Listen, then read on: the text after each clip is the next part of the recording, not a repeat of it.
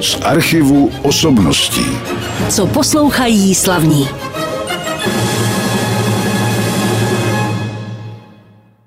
Poznali jste určitě tu krásnou filmovou hudbu, kterou napsal Ennio Morricone a která pochází z filmu režiséra Sergia Leoneho. Víme, že Morricone byl vlastně odborním hudebním skladatelem. Ten film se jmenuje Pro hrst dolarů nebo pro pár dolarů, ono se to překládá různě. A filmovou hudbou jsme začali proto, že dnes ve studiu přivítám filmovou režisérku, ale nejen to, a tou je Eva Toulová. Já vás zdravím, Evo, dobrý den. Dobrý den. My jsme se v našem studiu už před nějakou dobou setkali, když jste tenkrát dokončila jeden ze svých celovečerních filmů a myslím, že tenkrát to nebyl ale dokument. Je to tak? Je to tak. Já myslím, že jsme se scházeli u filmu Casting na lásku. Ano. Je to tak, byl to film Casting na lásku, který mezi tím tedy už proběhl na projektích, ale vy jste teď natočila film nový a k němu se dostaneme. Já teď nevím, jestli vy se považujete víc za dokumentaristku anebo za autorku jiného filmového žánru. Já se přiznám, že se snažím zaměřovat víc na hranou režii, respektive tu jsem vystudovala a ten dokument to ke mně tak nějak jako přišlo, spadlo z nebe náhodou, protože jsem se potkala s Petrem Hiršem, což je takový poutník, cestovatel a společně jsme vymýšleli spoustu různých projektů, takže jsem se tak nějak začala specializovat i na poutnickou tematiku. Kdybychom měli připomenout, tak vy jste vystudovala Filmovou akademii muzických umění, tady zeptám se, byl to obor režie? Ano, ano, vystudovala jsem režii na FAMu. A vaší profesorku, a to si taky vzpomínám, byla třeba i Věra Chytilová, je to tak? Je to tak. Kromě toho třeba Vít Olmer, Jasmína Blaževič a další. To mě teda zajímalo, jaká byla paní Chytilová, protože to byla taková rázná dáma ta byla rázná místy občas i na nás, ale já se teda přiznám, že je trošku škoda, že my už jsme ji chytli v takové pozdnější fázi, ale byla rozhodně nesmírně inspirativní, moudrá žena a vlastně ty věci, které nás učila, tak na ty se snažím pamatovat do dneška. Když je člověk na FAMu, tak většinou točí ty takzvané studentské filmy. Bylo tomu tak asi i u vás. Které to byly? Připomeňme je. A ten žánr, to si vybíráte sama, nebo jak je to na škole? Tak na škole máte většinou zadání, třeba v prvním ročníku jsme museli mít němý film, dost často se točí i na přímo ještě jakoby na filmový materiál, takže na tom se zase taky naučíte spoustu věcí. A vždycky podle zadání přicházíte s různými náměty, tématy a ty vlastně konzultujete se svými vedoucími a z toho vznikají krátké scénáře. A předpokládám, že to je krátkometrážní tvorba. Ano, je to krátkometrážní, vlastně čím jste starší, tak tím většinou jde o delší a delší film, ale ty první filmíky mají třeba od třeba tří do pěti minut. A e, další spolupracovníci, kteří se na tom podílejí, ty jsou taky ze školy nebo si je vyberete zvenku? Tak eh, já se přiznám, že FAMU byla skvělá v tom, že vlastně poznáte spoustu lidí z různých odvětví filmových a můžu říct, že do dneška jsou nejenom mý spolupracovníci, ale i přátelé, takže my se tak jako různě potkáváme v různých časech na různých projektech a v tomhle teda můžu říct, že je velký přínos té školy. To samozřejmě, no a když se potom člověk z té školy dostane, tak samozřejmě je jeho snem natočit první film, který to byl u vás. Můj první film se jmenoval Šťastá a byl o těžkostech začínajících hereček. To už byl dlouhometrážní film. To už byl dlouhometrážní. Mě teď jenom napadlo, že právě ty dokumentární filmy krátké, ty se dřív v kinech dost eh, promítali, ale to bylo ještě dobách, já už hodně pamatuju, kdy šel nejdřív filmový týdeník, potom nějaký krátký film, někdy i dokumentární nebo animovaný a potom ten hlavní film, ty tenkrát nebyly tak dlouhé ty filmy. Jak je to s metráží u těch vašich filmů? Nemáte filmy přes dvě hodiny nebo ano? Přes dvě hodiny ne, ale vlastně u těch hraných věcí tam většinou se tu stopáž snažíte nahnat, když to u těch dokumentárních tam se ji snažíte snížit na co nejmenší minimum. Takže my jsme teďka zrovna s tím Černobylem na kolečkách hodně bojovali, aby jsme se vešli do nějaké úměrné divácky přívětivé délky. A dali jsme to, myslím, na hodinku a půl a kousek. Dobře, ale o tom filmu Černobyl na kolečkách si budeme povídat až za chviličku a trošku obšírněji. Samozřejmě uvedeme dokonce hudební ukázku k tomuto filmu. Vy jste vybrala pár skladeb, které jsou vašemu srdci blízké. Je to přirozeně i ta filmová hudba. Tak co jste vybrala teď? Tak já jsem si vybrala svou oblíbenou písničku Tenkrát na západě od Morikoneho. Zase další skladba od Enia Morriconeho z dalšího filmu Sergia Leoneho, tenkrát na západě, tak samozřejmě je to známá věc, kterou jsme teď slyšeli na rádiu Klasik Praha. Když teda už jsme u té filmové hudby, tak jak je to s hudbou k vašim filmům? Já jsem říkal, že uslyšíme ukázku z filmu Černobyl na kolečkách. Používáte hudbu teda původní napsanou pro ten film, anebo nějakou hudbu, která už spatřila světlo světa? Tak zrovna u našeho dokumentu, který teďka budeme mít, tak snažíme se mít ústřední hudbu svoji, nějakou vytvořenou autorskou, s tím, že té hudby je tam teda opravdu hodně, takže ještě teda kromě toho jsme sáhli do nějaké nepůvodní už složené. Tak je to takový mix, by se dalo říct. Mix by se dalo říci, hudba je samozřejmě taky důležitou součástí toho filmu. My jsme před chviličkou mluvili o té vaší jaksi dlouhometrážní pravotině, tak možná bychom se teď mohli trošku projít těmi vašimi projekty, protože jste mladá režisérka, tak ještě není těch projektů tolik. Tak co následovalo potom, co bylo dál? Co bylo dál? No, kromě filmu Šťastná, byl mým druhým, jak se moří, revizoři, to byl taky hraný film. Následoval pak dokument Kamíno na kolečkách, což byl vlastně naše první spolupráce v rámci poutnických cest a potom eh, přišel casting na lásku, to jsme se potkali tady nad tím spolu ve studiu a teď vlastně pokračování takové volné kamína na kolečkách by se dalo říct. Tak je teďka náš nový dokument Černobyl na kolečkách. Ale kromě toho vy točíte taky třeba videoklip, jak jsem zjistil. Těch bylo několik. Je to rozdílný asi způsob práce? Určitě ano, protože vlastně, když děláte nějakou dlouhometrážní věc, tak tam musíte hledat souvislost a je to úplně jiný čas, když to u těch videoklipů, tam máte toho času mnohem více a snažíte se spíš, dalo by se říct, lahodit divákovu oku, ať jde o co nejzajímavější záběry. No a kromě toho jste natočila i něco pro televizi, jsem se dozvěděl, to bylo, myslím, že Pěšky bez hranice to jmenovalo. Ano, právě jak jsem začala spolupracovat s Petrem Hiršem, tak jsem se dostala do takové, no, do natáčení poutnických témat, takže když byl covid a nikam se nemohlo, tak jsme si řekli, že se podíváme na krásy tady české krajiny a natočili jsme Pěšky bez hranic. A ten už běžel samozřejmě, předpokládám. Ten už běžel a ještě se teoreticky dá najít určitě v archivu. České televize, České televize. v tomto případě, ano, pěšky bez zraní, protože je to už rok 2020, no to není vlastně zase tak dávno, ale přece jenom to utíká. Dělal vám vůbec nějaké problémy koronavirus během přípravy třeba toho posledního projektu? Určitě ano, kromě toho, že teda film je taková komplexní záležitost, tak vždycky se nám stávalo, že nějaký zásadní člen byl nemocný, takže to komplikovalo natáčení. Ty opatření vůbec nebyly příjemný a pak teda jsme i hodně s koronavirem řešili, že jsme se právě měli vydávat na Ukrajinu, tak kdy je to výhodné, aby tam byla tam chvíle, kdy tam bylo úplně zavřeno, tak kdy to vlastně načasovat, aby jsme se tam dostali vůbec. Když se bavíme o filmech ještě obecně, scénáře k těm filmům, a teď mám na mysli třeba i ty dokumentární, i ty rané, si píšete sama nebo ve spolupráci s někým?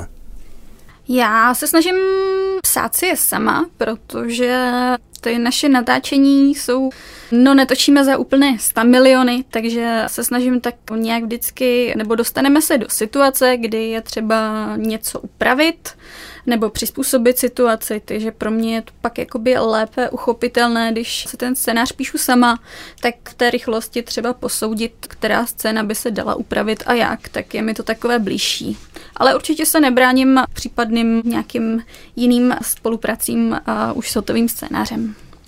Dobře, tak teď bychom si mohli zase dát na chviličku nějakou hudbu. Teď už budeme vybírat z té hudby takzvané vážné. Tak co jste vybrala teď? Tak já jsem vybrala Vivaldiho Jaro. Eva Toulová, která je filmovou režisérkou, taky scenáristkou, jak jsme se dozvěděli, ale mnohým dalším. O tom už za chviličku jsme teď slyšeli část toho krásného koncertu Jaro Antonia Vivaldiho. Z jeho čtvrtočních období zazněla jedna věta tohoto díla a budeme si povídat dál. Já teď trošinku přeruším to naše povídání o filmech a zaměřím se na něco jiného. Zjistil jsem na vašich webových stránkách, které mimochodem si mohou prohlednout naši posluchači, evatoulová.cz, je to velmi jednoduché, tak tam máte taky knížky, které jste napsala, ale ta data napsání těch knih už jsou trošku starší. Tak už nepíšete teď? Máte pravdu, já se přiznám, že jsem psala spíš, nebo začala jsem psát na střední škole a teď, když už píšu, tak eh, většinou je z toho nějaký scénář, který už se rovnou natáčí, takže píšu spíš sama pro sebe mnohem míň a většinou to, co napíšu, stejně skončí jako nějaká scénka ve scénáři. Dobře, ale zase podle některé knížky jste natočila i filmy nebo film. Je to tak. Některé ano a u jedné to bylo zase obráceně, že nejdřív se natočil film, pak se z toho sepsala ještě knížka, protože ne všechno se v té stopáži do toho snímku vejde. Ano, na to jsem se chtěl taky zeptat, to je dneska poměrně taková móda, jako podle filmu, napsat potom knížku, tam se dají použít i fotografie z filmu třeba a tak dále, takže je to určitě pro posluchače a diváky příjemné. No a pokud si dobře vzpomínám, tak když jsme spolu mluvili naposledy, tak jste malovala, tahle ta láska k malbě trvá pořád u vás? Je to tak, eh, maluju pořád, je to pro mě tak nějak eh, osobní ventil, ale hlavně já jsem vlastně na střední studovala malbu. A vlastně pořád ještě se mi daří vystavovat. Teď zrovna probíhá výstava v mém rodném Moravském Krumlově, kde mám vystaveno pár obrazů. Já připomenu, vy jste taky namalovala jeden obraz jenom pastelkami, ale jinak jaké máte techniky? Jinak se přiznám, že nejčastěji mám kombinovanou, že eh, začítám akvarelem a pak to tak jako ladím všemi možnými výtvarnými prostředky, co tak najdu. No a náměty souvisí nějak třeba s filmem, to ne? Úplně s filmem asi ne, ale mám taky jako expresionističtější styl, bych řekla. A myslím si, že určitě nebo takhle, já beru tu režii jako propojení výtvarna s tím psaným projevem. Takže vlastně by se dalo říct, že tak nějak na tom piluju fantazii. Pilujete na tom fantazii. No, když už jsme u těch zálib koníčků, tak stíháte ještě něco dalšího? No, snažím se trošku koketovat se sportem, moc mi to nejde. Občas, když to vyjde, tak plavu, ale jinak eh, mě teda docela chytlo i to poutnické téma, takže já se snažím, pokud to jde, tak všude možně chodit pěšky nebo jít aspoň na nějaké krátké procházky. Já jsem se taky ptal z toho důvodu, že si pamatuju, že jste mi říkala, že nemáte televizi. To pořád platí? Teď už to neplatí, neplatí. Teď, už, teď už televizi mám, ale teda můžu říct, že používám ji stejně asi tak, jak předtím, že když se na něco chcete podívat, tak si to pustíte třeba z počítače nebo jinak. Dneska se to dá všechno, nebo skoro všechno, pokud to není chráněné licencí, pustit zpětně. A když jsme u toho internetu, tak ty vaše předchozí filmy lze třeba někde získat, aby se na ně mohli naši posluchači podívat?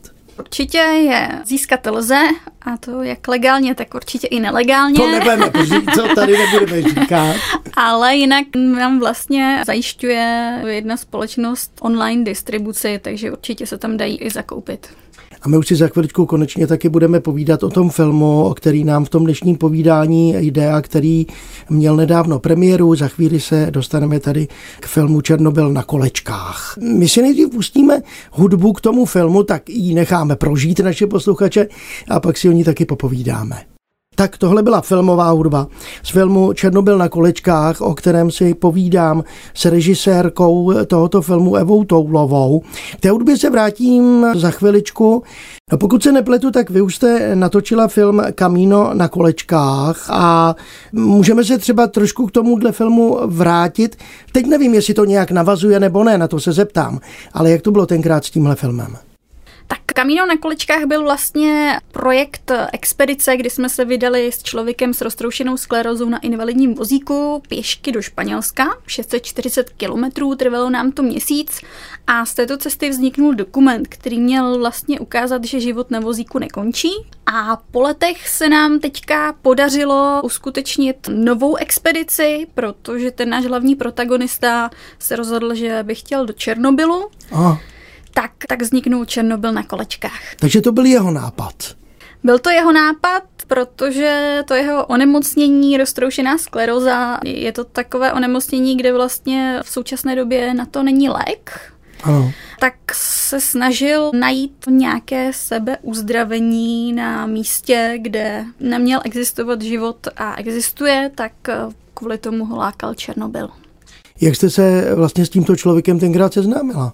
Mě seznámil právě producent Petr Hirsch, že jde o zajímavého člověka, že ta expedice vznikne určitě a že by bylo zajímavé a stálo za to to natočit.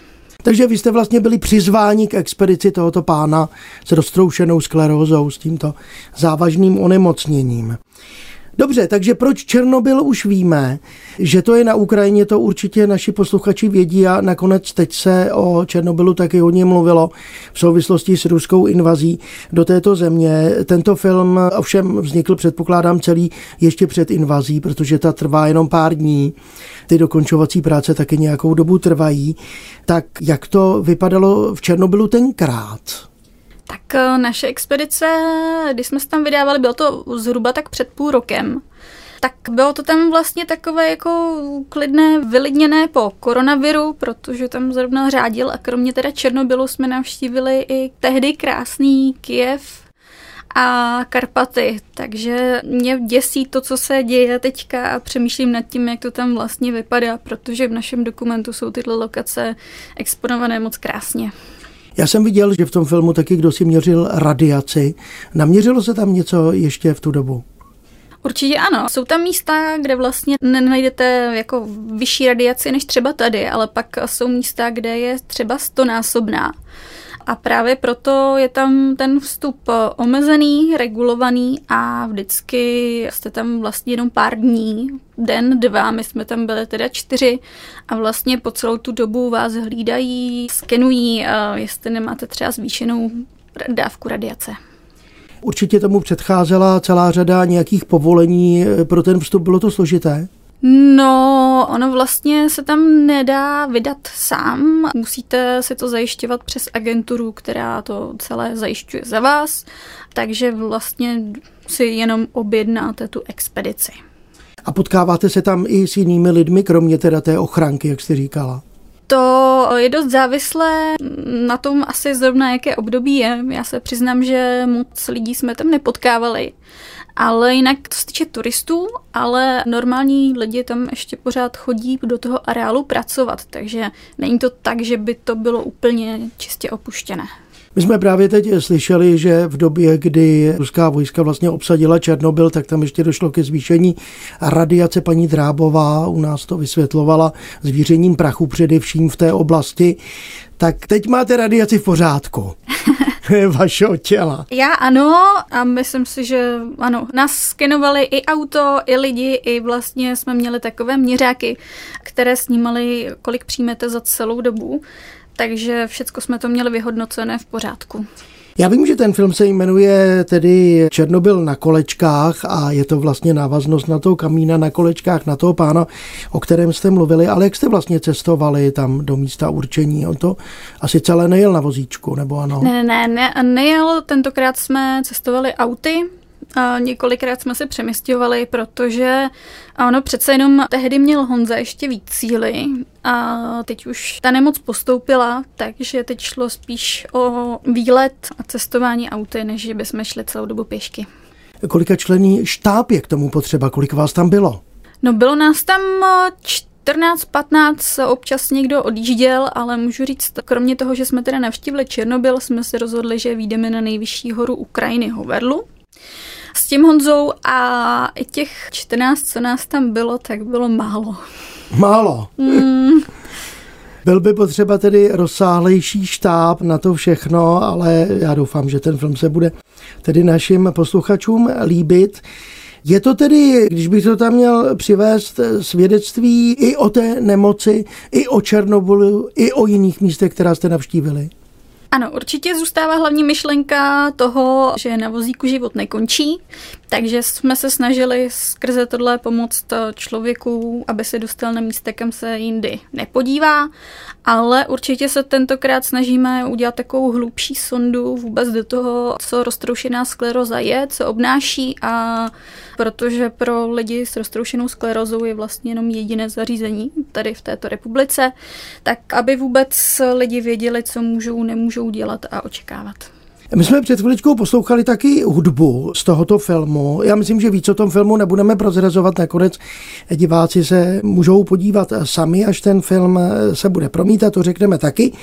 Ale slyšeli jsme hudbu z tohoto filmu Černobyl na kolečkách, kdo je autorem té hudby a vy jste říkala, že tam je jak ta hudba nějaká původní použitá pro film, to byla ukázka této hudby, tak i hudba, která už byla složena za jiných účelů nebo pro jiné účely, ale řekněme něco o té původní hudbě, kterou jsme slyšeli. Takže autorem je Láska a hudba se jmenuje Mraky. A s autorem se zná trošku právě náš producent Petr Hirsch s tím, že se už předtím myslím, že na kamínu bavili o tom, že by bylo skvěle něco vymyslet. A tady měli rozpracovanou věc, u které už měli i text a když jsem si ho poslechla, tak to vlastně úplně odpovídalo tomu vnitřnímu přemýšlení našeho hlavního hrdiny že prostě nevydrží být zavřený mezi stěnami a podobné věci, takže mi to přišlo úplně, jak kdyby nám to spadlo z nebe. Tak to je, co se týče hudby a teď takové ty praktičtější informace. Já už jsem říkal na začátku, že premiéra tohoto filmu už byla, ale bylo to celkem nedávno, vlastně v tomto týdnu, kdy vysíláme premiéru toho pořadu, tak kde můžeme vidět film dál, nebo se to ještě neví? Tak určitě teďka probíhá ještě plánování. Kinodistribuce, bude promítat, myslím, že několikrát v Praze, v Matu, ve Světozoru a v dalších kinech a jinak po celé České republice s tím, že na některá místa, když budete sledovat naše stránky Černobyl na kolečkách nebo i Kamíno na kolečkách, tak u některých projektů jsou i besedy, kde se můžete potkat osobně někdy i se mnou nebo vždycky většinou s Honzou Duškem, hlavním hrdinou, tak kdyby vás to zajímalo, tak stačí sledovat naše stránky. Dobře, tak teď víme, kam se podívat a kde můžeme film vidět, se dozvíte z těchto webových stránek. A Evo, co plánujete dál? Máte něco v hlavě? Určitě mám něco v hlavě, máme ještě jeden film roztočený hraný, jmenuje se Super žena, chybí nám ještě poslední natáčecí den, na který čekáme, až bude trošinku teplej. No a pak budeme postprodukovat a zase plánovat kino. Dobře, tak o superženě ještě nebudeme nic prozrazovat, když je to teda ve fázi natáčení. Popovídáme si o tom třeba někdy jindy a já samozřejmě přeju vám a vašemu filmu Černobyl na kolečkách, aby si našel místo v kinech, aby si našel své diváky a poprosím vás už o závěrečnou skladbu v našem programu. Vy jste vybrala teď hudbu českou, tak co to bude? Tak já poprosím o Vltavu od Bedřicha Smetany. Pustíme si tedy tu krásnou Vltavu tohoto našeho českého skladatele a budeme přát taky ukrajinskému národu, o kterém jsme se tolik dneska nezmínili, protože vy jste tam byli ještě za doby, kdy válka nebyla. Je to tak, ale v rámci toho výtěžek vlastně, pokud nějaký bude, tak výtěžek z těch kin nám jde právě na podporu Ukrajiny z 50% a z dalších 50% na roztroušenou sklerózu. Budeme držet palce všem lidem na celém světě a úspěch popřejeme tomuto filmu. Já vám moc děkuji. Mým hostem byla Eva Toulová, filmová režisérka, scénáristka, taky ale malířka a další věci. A já vám moc děkuji, že jste přišla do našeho studia. Děkuji za pozvání. Z archivu osobností.